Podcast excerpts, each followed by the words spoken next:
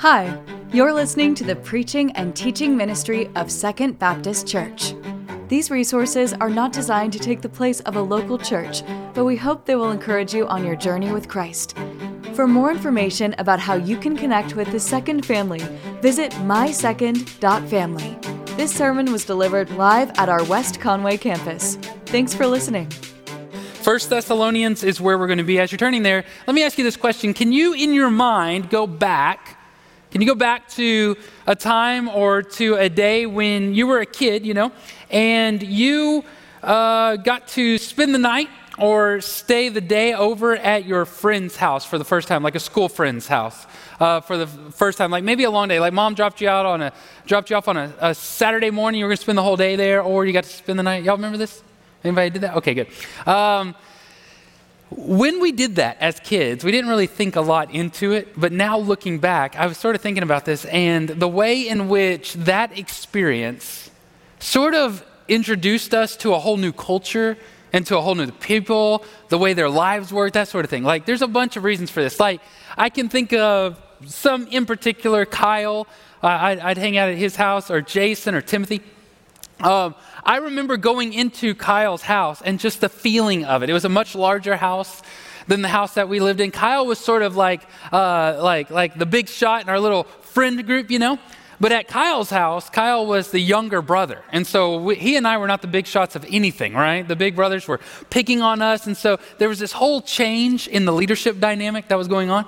Also, being around uh, Mr. Fitzpatrick, Kyle's dad, you know, that was different. I, I, I, knew he had a dad, but now his dad is there, you know, and there's rules and that sort of stuff. Uh, in my house growing up, we, we prayed before meals. Every meal we would pray. But at the Fitzpatrick's house, they would hold hands um, before prayer. You ever, you ever got in that situation? Like, oh, okay, we're doing this, all right? So you're like holding hands and you're like, um, very awkward. You're sitting by your best school buddy, you know, and holding his hand. And you're a little boy and you're like, I don't want to hold Kyle's hand, right? You know, all those kind of dynamics that's going on. But you kind of feel the culture of that family. You feel sort of what's going on in that family and you begin to understand sort of what they're about how your friend got the way that he is, right?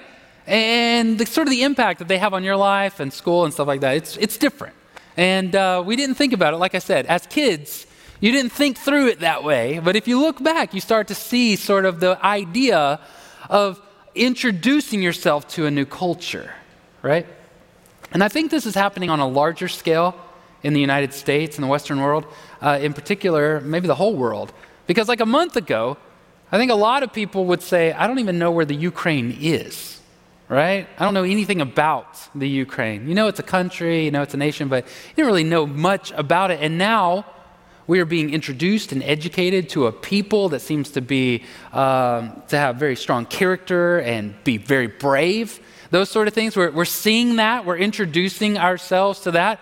And they, they appear you know, from what we're seeing through the lens of media, they appear to be, uh, to have a leader that has the sort of grit like an old Western hero, right? You know? And so we're looking at this person, and there's this strange fascination with Zelensky. There's this introduction to us to where I see a lot of people that are sort of not, I, I, don't know, infatuated or, or just really interested in the person of Zelensky, but then at the same time, they really wish they had never even heard of this person because of the circumstances and the situation that's going on. So it's weird. It's, it's, it's interesting through that lens to be introduced to another people, to find out what they're about, who they are, and the impact that they have, even halfway around the globe. Today, we start a new series called Imitators. We're looking at this very small New Testament book called First Thessalonians. Originally, it's what we call an epistle. An epistle means a letter. So we're looking at this very, it's only five chapters long. You can read it super quick if you wanted to. And we're going to spend a couple of weeks in it. And what I thought we would do, if it's okay with you, is just this morning, I just want to introduce to you the people of Thessalonica, and particularly the people called the church within Thessalonica. We're going to start that series off we're going to start this series off on imitators, or called imitators, by introducing to you these people. See what they're about, how they got that way, and then the impact they made. And, and make no mistake about this, they had a massive impact, a huge impact. And I can prove that. you're about to do a multi week study on this group of people. Huge impact, thousands of years later. So let's, let's talk about it. Let's learn from it. But first, let's pray. You pray for me, and I will pray for you. God, thank you for the opportunity to share with this church, these people gathered, your word. God, I pray that we are encouraged to become more and more like you as we participate in what we call the church. May we become disciples of Jesus by mimicking or imitating the church, and may we then have an impact, be examples to those around us. It's in Jesus' name we pray together. Amen. Anytime I start a new series, we need to give a little bit of context. I need to talk a little bit about the book before we talk about what the book talks about. The book is, the letter is from Paul, Silvanus, and Timothy. It says so right there in the very first words to what's called the church in Thessalonica or the Thessalonian church. Thessalonica was an important city for, for two main reasons. There was a major road or a highway that went through it, but it was also a port city. So for military and trade, it was a very influential city. Paul uh, was intentional about where he did his work. And so, as Paul was going around sharing the good news of Jesus, he targeted cities of influence. And the idea was to influence that city, knowing that if the gospel takes root in that city, then it was going to have an impact on the surrounding area. The surrounding area of Thessalonica is called Macedonia. All right, so Macedonia is the region, Thessalonica is the capital city of that region there. You can read a little bit more about Paul's stop there in Thessalonica by going over to Acts chapter 17. Now, we're not going to go over to Acts 17 this morning, but you could just make a note of it, uh, maybe even in the margin. You just write up at the top, Acts chapter 17. In fact, that's what I wrote here in my Bible. Just a few verses that talk about Paul's stay there. It's really very short, but really pretty interesting. When Paul gets there, he, he, he goes and he targets a few people meaning that he first dealt with the Jews, those people that had a similar background, similar religion to his, and he shared the gospel of Jesus Christ with them. And, and some of them, um, the Bible says, were persuaded. Also, it says that some of the Greeks who had been uh, following Jesus, or not Jesus, but Yahweh, um, Greeks who had become Jewish, were also persuaded.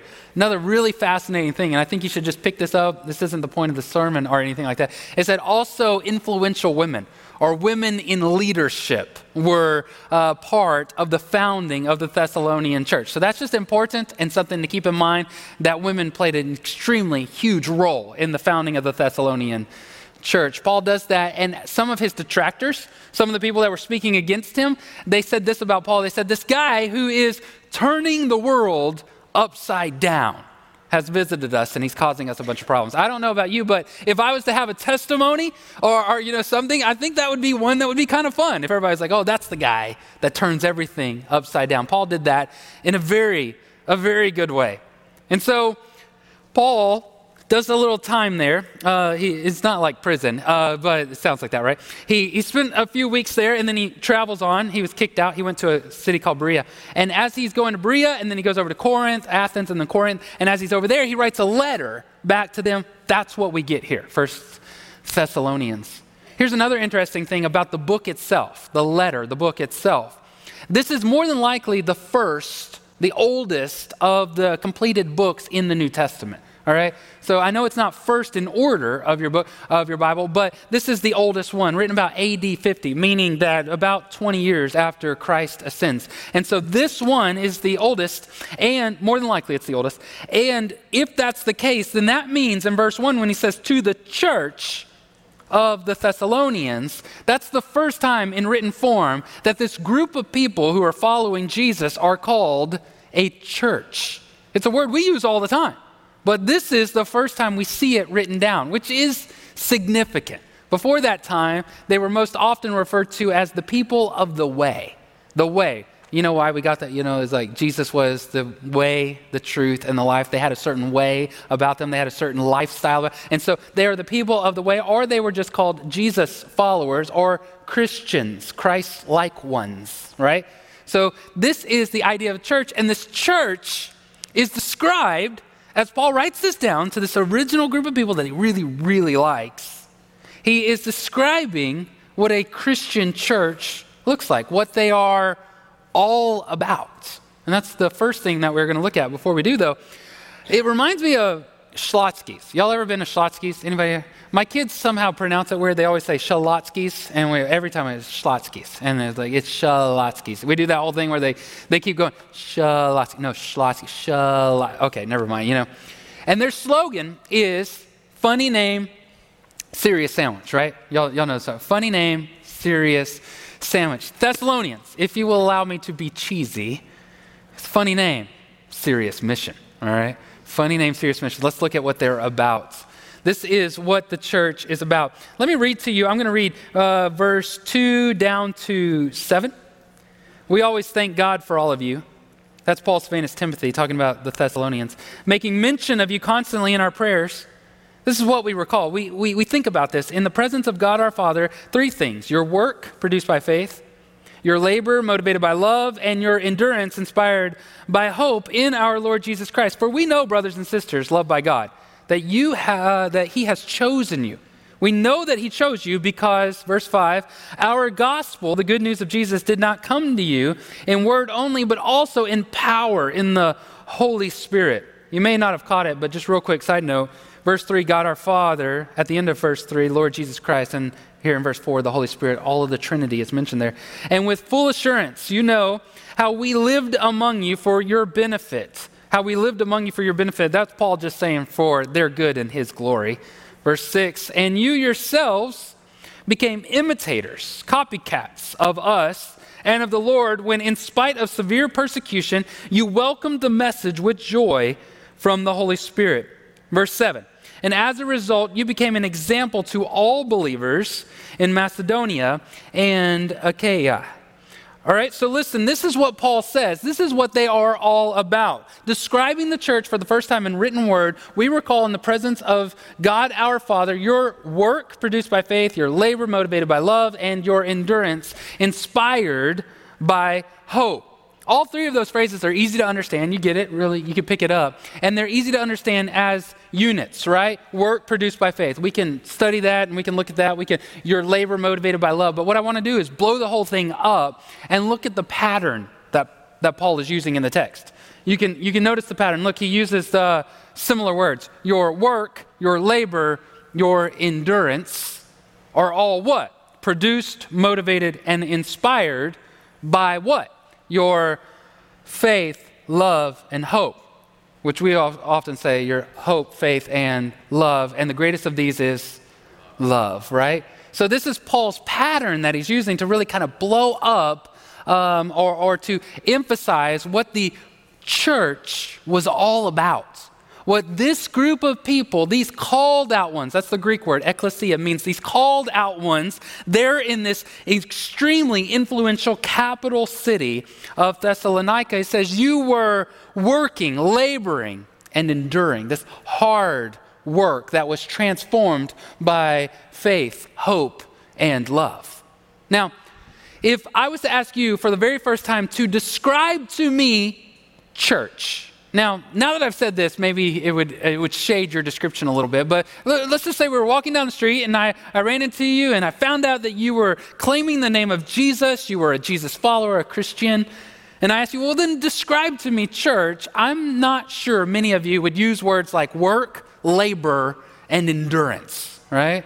Now, maybe, maybe enduring sermons would be a part that you, you would like, we endure this, you know, that sort of stuff, but I don't know work, labor, and endurance are not usually the words that we describe the church. We we would describe, I mean, like it's fun, it's okay, it's like, it's, it's nice, there's nice people, we get together, we sing some songs, we listen, and then we leave and we go eat lunch. That's, that's church.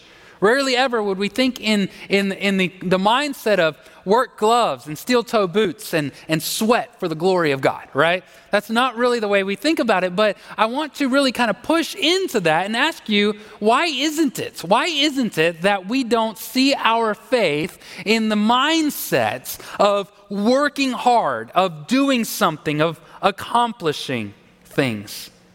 This is hard work, he says. Furthermore, check it out. Your work, labor, and endurance are all nondescript. If I, if I ran into you again, we're on the street, we're going to do that a lot. We're just running into each other, I'm asking you questions, and we're shaking hands, I'm getting known, and say, hey, so, so what do you do? What do you do for a living? And you respond, I work. Okay, great. So, so what is that? Like, what, what do you do? Well, I, I just labor. Just do some labors, you know. I work, I labor, I do a little of endurances, you know. That's what I do. It doesn't mean anything, right? He says your work, your labor, and your endurance. It's not answering the question, or, but it is. Here's how it is answering the question because, again, it is blowing up our preconceived ideas. When we think of church, we don't often think of work, but if we were to think of church in the guise of work, we would think of things like volunteering, right? Hanging out with children, uh, nursery care, uh, student ministry small groups, or maybe uh, the, the worship team, the singers, or, or the, the coffee makers, or the greeters, or something like that. And we've got, a, we've got an army of amazing volunteers around the church. We would think that way, right? But, and hear me on this, the Thessalonian church didn't have a vacation Bible school. They didn't have a coffee bar, all right? They didn't have a choir. They didn't have these things that we commonly think of in the work of the church. And all of that stuff is good, obviously. All of that stuff is good and beneficial and something that we should be involved in. So then, what is he de- de- describing here? He is describing here how you would have answered the question.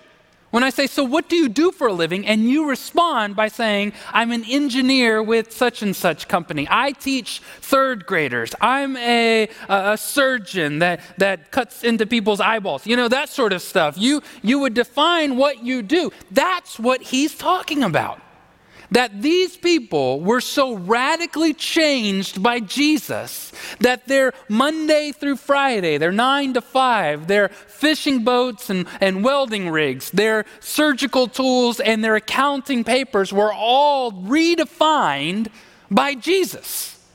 That he says, I remember because of what Jesus Christ did in your life, how your world was defined by faith, hope, and love, the work, the efforts that you did. This is what these people are all about. They are all about making this difference in their lives. And look, as a church, we have uh, both kinds of goals. We have goals, or we have both sorts of ways that this is lived out. Like I said, if you read Thessalonians, you're going to see that Paul loves this church. He's just constantly talking about how great they are. And, and I'm saying this without any sort of reservation. The way Paul felt about this Thessalonica is the way that I feel about you. We are this kind of church. I am impressed by your work, your labor, your endurance, your faith, your hope, and your love. We as a church, this, um, this year is our 100th year. This is our centennial celebration. And so we set six goals, all right? And those six goals all have 100s to them, right? So we are praying that God would um, bring 100 people to be baptized in and through our church. We're praying that uh, 100 new families would connect to our church. We're praying that on Easter Sunday, we're going to give away over $100,000 to missions, everything outside of our campus. We are praying that there will be at least 100 people who will, during the summer, only the summer, um, we want people to go on mission all year long, but during the summer, we're going to send 100 individuals out on mission. We are also, we had this goal of praying for 100 consecutive hours. Start to finish, 100 straight hours, no gap. We were going to pray, and we did that. We already did that. We started our year off praying that way. We also had this other idea where we were going to create what's called um, the Next 100 Fund. So as we look back and celebrate what God has done, we also look forward. And we want to set up a fund, which is not like um, dollars. You can't like write checks to it, but it's more for the things like um, in your retirement. You plan ahead and you're saying, in the future, I'm going to give this, or in my will or in my directive, I'm going to give this to the church. So that's different. Before we didn't have like a means or a mechanism to do that. And we've set that up. So, in all of these things, in these six goals, these goals that are to benefit other people and to glorify God, I see our church working hard for those things. If you have uh, the, the monthly email, or if you go by and, and pick up the printed version of it, you see this little box down on the bottom, and it's showing that we're making progress on all of those goals. And that's good, that's exciting. I'm also encouraged because as I move throughout the community and go about my daily life and this sort of stuff, I'm hearing stories I'm hearing things about how uh, the people of the second family, they are, they are optometrists for the glory of God, right? That they're sitting in their offices and they're showing pictures of the back of your eyeball and going, this is the glory of God, right? I know this. I've heard this. I've felt this. I've, I've experienced this. I've also experienced and heard stories about um, second family members who, who own um, storage unit facilities and are using that to minister to people as they are transitioning in their lives from one move to the next or, or from this stage of life to that. And we could go on forever and ever and ever about people that are using their everyday lives, their labor, their work, their endurance, changed by faith, hope, and love. This is what these people were about. And so I get excited about that. I, I, I want to know well, how did they get that way? I'm all about it. I'm all about making a difference in my community, but how is it that they got that way? You can see how they got that way in verse 6. Verse 6 says that you yourselves became imitators, and you yourselves became imitators of us in the Lord when, in spite of severe persecution, you welcomed the message with joy. Sorry, I lost my place. With joy from the Holy Spirit. You became imitators, meaning that you became monkey see, monkey do, copycats, the follow the leader sort of situation. This is what you were doing. This is what they became to do, that they uh, followed us. There's an important distinction that I want to make in this text as we are studying it. And it's this concept that's a little bit controversial, all right? You ready for some of this? You ready for a little bit of controversy? It's Bible nerd controversy, so most of you are just not going to care, but I'm just going to tell you this. It is the responsibility of the church to make more Jesus followers. Here's, here's, here's another way to say it the church makes disciples, not the individual. We are called by God to help facilitate people becoming more and more like Jesus, not more and more like me. More and more like Jesus, not more and more like me. So when he says that you became imitators of us, Paul, Silvanus, and Timothy, he's saying that you mimicked what you saw consistent with Jesus in us. He says the same thing in verse 14 of chapter 2 For you, brothers and sisters, became imitators of God's churches in us, right? So they were imitating us, not him. Notice that Paul doesn't say, Look, you did all these great things because you were being imitators of me, or you were becoming imitators of Timothy. Or, and the only time that Paul even mentions that, I just thought about this, the only time that Paul even mentions the idea of imitating the individuals, he was telling them to stop doing that. Stop pretending like you're in this group or that group or that group. You are to imitate and to be mimicking of Jesus. You are to put uh, you are to see Jesus in the church and model that sort of behavior.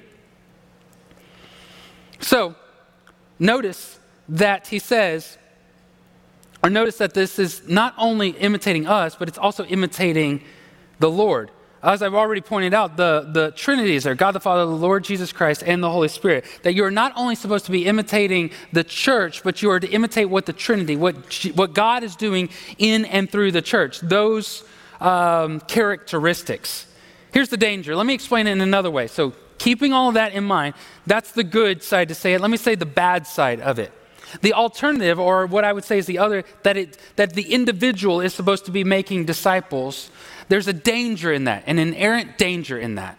And you'll see this all the time. I've seen this in my own ministry, I've seen this in church world, that there will be this charismatic leader that comes about who is either the pastor or a ministry leader, or, or she's a great communicator, or she's just a, a really friendly mama and she's got all these people over, or he's just a really cool dad, uh, dad or guy. And um, so everybody's coming over, they're, they're fishing together or working out together or something like that. And they call it life on life. They call it this discipleship journey, this sort of stuff. And then all of a sudden, you'll start to notice that there's a lot of littles of the one, right?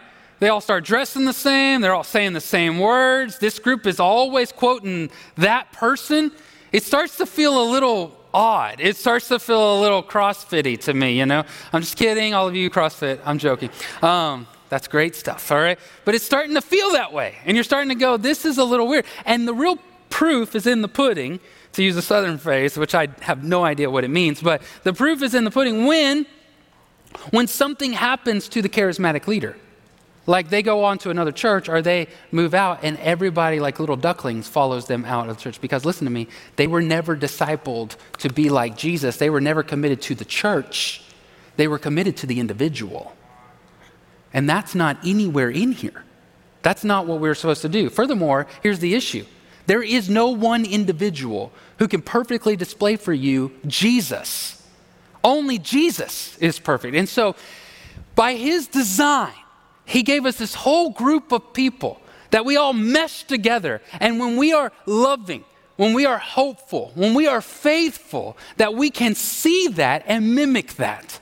I'll give you another uh, way to think about it. I want my boys to grow up to be like us, not to be carbon copies of me. I have huge flaws. I have some strengths and huge flaws, but what I hope that they would see is that they would see the, the individuals in our church that are faithful, that are, that are long suffering, that are, that are kind, that are generous, that are truth with grace. That they would stand firm, that they would look at this group of people and say, These people are diverse and yet they love, that they forgive, that those harmed or wronged them, but they forgave them and they love them now. I want my boys to grow up to be like us Another way to say this is I am not concerned about making more me's. I'm concerned about making more of we. That we are together good and worth mimicking. We, the church. And so that's what Paul was encouraging them to do. He says that that was amazing, that this is the way you became the way that you are, is because as people looked and saw faith, hope, and love, hard work in the abilities and in the functions of the church, that they mimicked. That is what they did. And this sort of mimicking pays off, primarily because they are a people, they, as a people, become more and more like Jesus. And that's the goal of our discipleship, that every individual would become more and more like Jesus. But there's also another benefit it had uh, a rippling effect, that other people benefited and other people were helped by this. You can see that in verse 7 and 8. He says, as a result, you became examples. You were following the example, and now you're the example to all the believers in Macedonia. That's uh, that region in which Thessalonica was the capital, and Achaia, which was a southern, the next southern region in which Corinth was the capital. All right, so two whole regions. For the word of the Lord rang out from you, not only in Macedonia, but Achaia, but in every place that your faith in God has gone. This testimony, this whole situation, they became examples in their region. So this would become this would be like our church becoming an example to believers in um, all of the southeast or all of Faulkner County, that sort of thing. That's what happened. They did that by mimicking Paul, Silvanus, and Timothy. The examples that they became are interesting as well. Look at the way they became examples. You were an example, the truth was ringing out because of your faith. Because of your faith, your trust in God. Let me be real clear here. Churches tend to fall on two sides of this spectrum. There's a bunch of different ways to do this, but I'm just going to paint with broad strokes here. Churches tend to either trust God they come together, they pray, they sacrifice, they trust God to restore marriages. They trust God to make an impact in their community. They trust God to, to provide um, a father for the fatherless and food for the hungry. They trust God in all these ways, and they, and they exemplify that by being generous and sacrificial and working hard and laboring and enduring, right? They trust God to make a difference. Or what they tend to do, and nobody does this, I don't think anybody does this intentionally, but what they accidentally end up doing is they trust in the skill of the, of the musicians. Like we're going to build something, we're going to make a difference because, um, because we have our own um, albums or our, our own uh, Spotify, whatever, whatever kids are calling it, music that is downloadable. We have that, right? Or in the, in the abilities of the preacher or the communicators because that preacher is funny or engaging or entertaining or keeps my attention, those sort of things. So they'll build that or they'll, or they'll put their faith and their trust in the beauty of their building. They have a really nice structure. And so this is what's going to make a difference. Or in the strength of their budget. This is what's going to make a difference. They tend to fall on these two sides of things. And what this church became uh, an example was that they were putting their faith and trust in God, not in those things. Listen to me, these things are good. And I believe we have all of these things. I can't speak to the preacher one because that's just weird, but the rest of them, I can speak to those, and I believe we have those things. But these things are just a tool. These things could go away tomorrow, and it doesn't change what we do. These things could all disappear, and it doesn't change the hope that we have, the faith that we have, the love that we will show. Because our faith and our trust is in God. Not just God, or not only that, but also, if you can see in verse 9, that they also were known for their faith and they were known for their turning from idols. Look at verse 9. For they themselves report what kind of reception we had from you, how you turned from or to God from idols. Because remember, I said just a minute ago, churches will either put their faith in God or they'll put their faith in ability, skill, possessions, finances. That's what churches do, and that's what we do individually.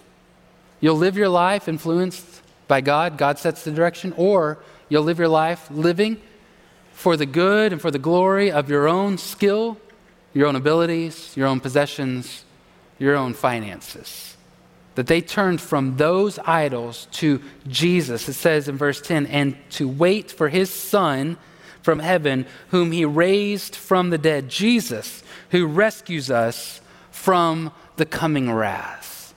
So, Jesus, our true hero, Jesus, the one. And true. So, this church was all about working hard for the good of others and the glory of God. They got that way by mimicking the church, by mimicking those who are believers that where where these people acted consistently with Jesus and his teachings, they mimicked that. They faked it until they made it, right? They did that, and the effect, the net result was that they themselves became examples to others in faith, trust, and in repentance. But keep this in mind Whereas I am saying, and it is true, that it is the responsibility of the church to make disciples. What I am not saying is that your role in that is that you just bring your friends to the church services and let the preacher do it. That you just bring your friends and let the group. It is all of our, because they became examples in faith and repentance, and those are two things that we can't do. You have to trust God, you have to repent of the idols. You do that as we collectively make disciples. So there's a couple of applications, a couple of things that we could carry with us out of here. And the first one is be like those that are being like Jesus, and others will be like you. Be like those that are being like Jesus, and others will be like you. This is the name of the game. This is what we do. Look around. This is why you got to be in a small group so you can know how other people are being like Jesus. You come into a room like this, and you're like, I'm not really getting anything out of church. So that's a whole different conversation. But you're like, I don't know how I would mimic these people. I don't really know them. I don't know how they live their lives, how they parent, how they work in their, in their jobs, how they are, are, are faithful children and students and all this. I don't know that. That's because you're not in a small group. You get in a small group and you learn all that. Be like those who are being like Jesus, and others will be like you. That's the impact that we get to make. Also, what is your church known for, and what are you doing about it? The Thessalonian church was known for their hard work and their faith and their endurance, right? Their faith and their repentance. I know that I'm the pastor of this church, this collective group of people. I know that. And I know that you are that collective group of people mostly. We have several guests in here, but you are collectively the, the church. So let's know that and set it over there and let's just talk like we're not. All right? Let's just talk like we're not. Two sides of this. Let's say that you are a part of a church that is known for whatever. Let's say it's known for generosity. Let's say your church is known for um, sacrificially cooperating with others, that you are all about getting everything you can to those who need it, whether it's food or love or starting a church in a neighboring town so that people can plug into the gospel, into community. Let's say that that is what your church is known for. Well, my question for you is what are you doing about that? We got too many people in churches that love their church for a bunch of things that they're not contributing to. You know, my church is super generous. Well, how generous are you? Well, I'm not. Well, then why not? See, it was a church thing, but every individual had to cooperate in it. Or let's reverse the coin. I hear people sometimes say, um, well, you know what the problem with my church is? They're just not friendly. They're not welcoming to guests or something like that. They'll say those kind of things. And my, my gut reaction, even if I don't say it because I'm standing on, you know, Zateo or something like that, but my gut reaction is to sometimes say, well, then be friendly. You're in that church.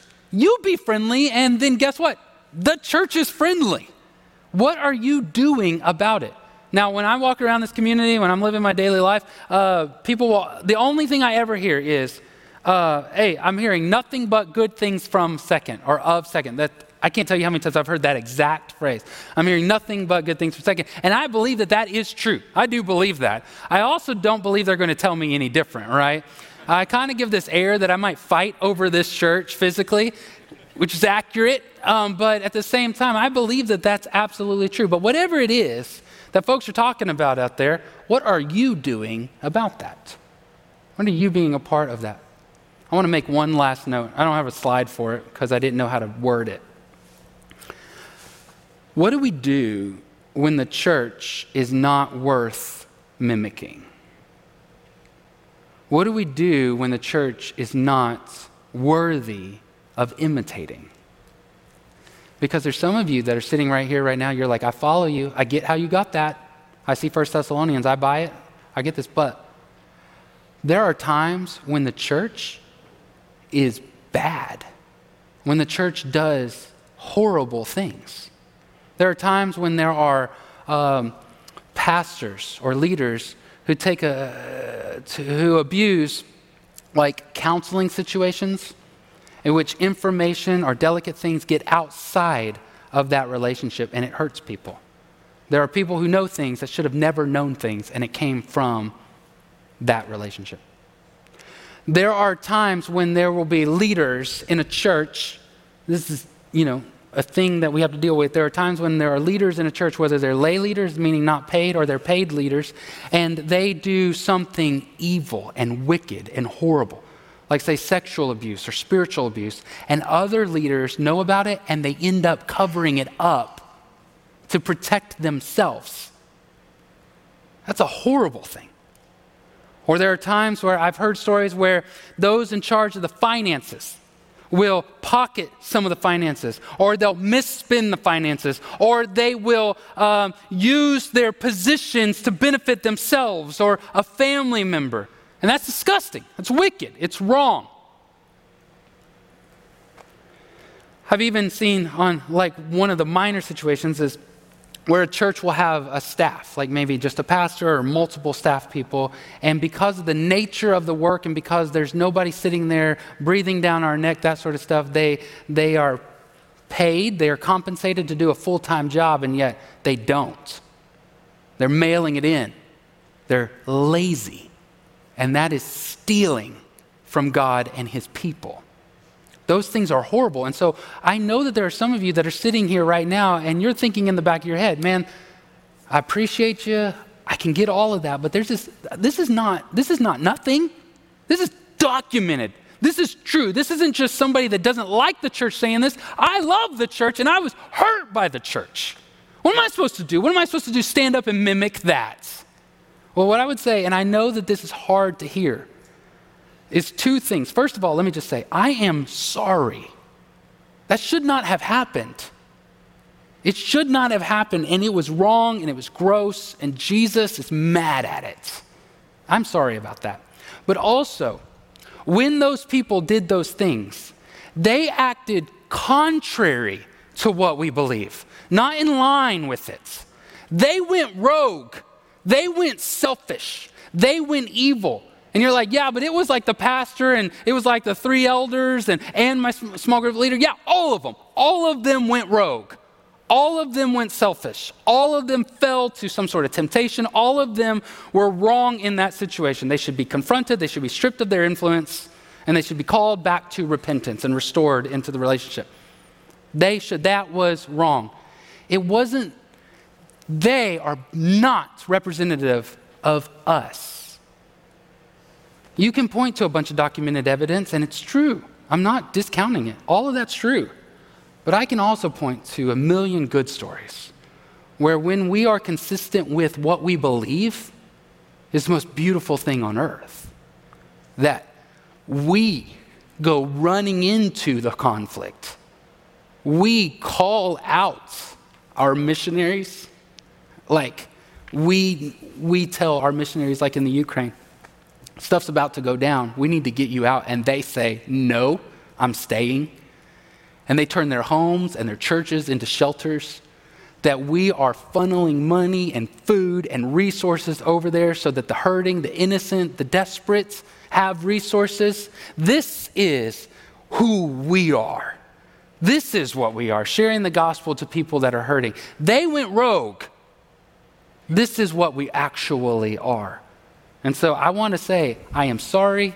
You are valid in your hurt. It's documented. It's true. I'm not excusing it or defending it. But I am telling you, that's not who we are. It's not. Have y'all ever heard of fruit molds? Some of you, I'm not saying mold on your fruit. That's what I joke about. We buy fruit at our house so it can sit in that bowl until it goes bad while we eat our cookies, right? And so I'm not talking about mold on your fruit. I'm talking about fruit molds. They're these little things that you can buy, well, little or big, and um, they're shaped like things. Like I saw one that was shaped like a little heart, and it's plastic. And you put it over like a baby um, strawberry, and as the strawberry grows, it will take the shape of a heart, all right? And so you pop it off when it's done, and you got this like bright red heart shaped strawberry, which I I assume is very romantical, right? You know, that's, that's something you could use to your advantage, right? And so that's cool. I've seen other ones. I saw one, this one was probably the one that was most interesting to me. It was about this big, and it was the shape of a Frankenstein, a Frankenstein head, right? And they put a pumpkin in it, and the pumpkin grew, and, it, and when they were done, they took the mold off, and there was a, a Frankenstein head pumpkin, all right? Whoever has that for the carving contest wins automatically, right? Had eyes and mouth, and I didn't do that, but you know, that was cool. I also saw one that was a tube. So these ones were like containers. One was a tube, um, plastic tube. You put a, a, cucumber in it. And it's shaped like a heart, like a long heart tube. And the, the cucumber grows and becomes a, a heart shape. And so you can slice it up and have these little heart cucumbers, which is not romantic. it's not. So, like, if you give your girl um, uh, like uh, heart shaped cucumbers, and your boy gives his lady heart shaped strawberries, he wins, you lose.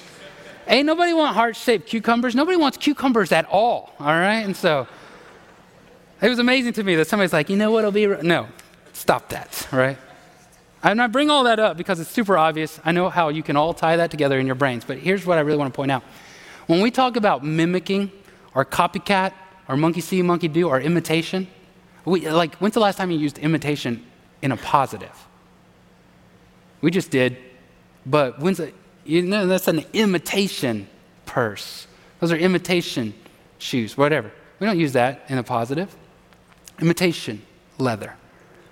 But we were, we, we the church, were created, called out to take the shape of Jesus in this world. To be heart shaped strawberries and to show and convey faith, hope, and love. That's what we were called to do. Thank you for listening to the preaching and teaching ministry of Second Baptist. We hope that we will see you in person this next Sunday. To find more information about service times, location, and ministry offerings, visit mysecond.family. Thank you for listening.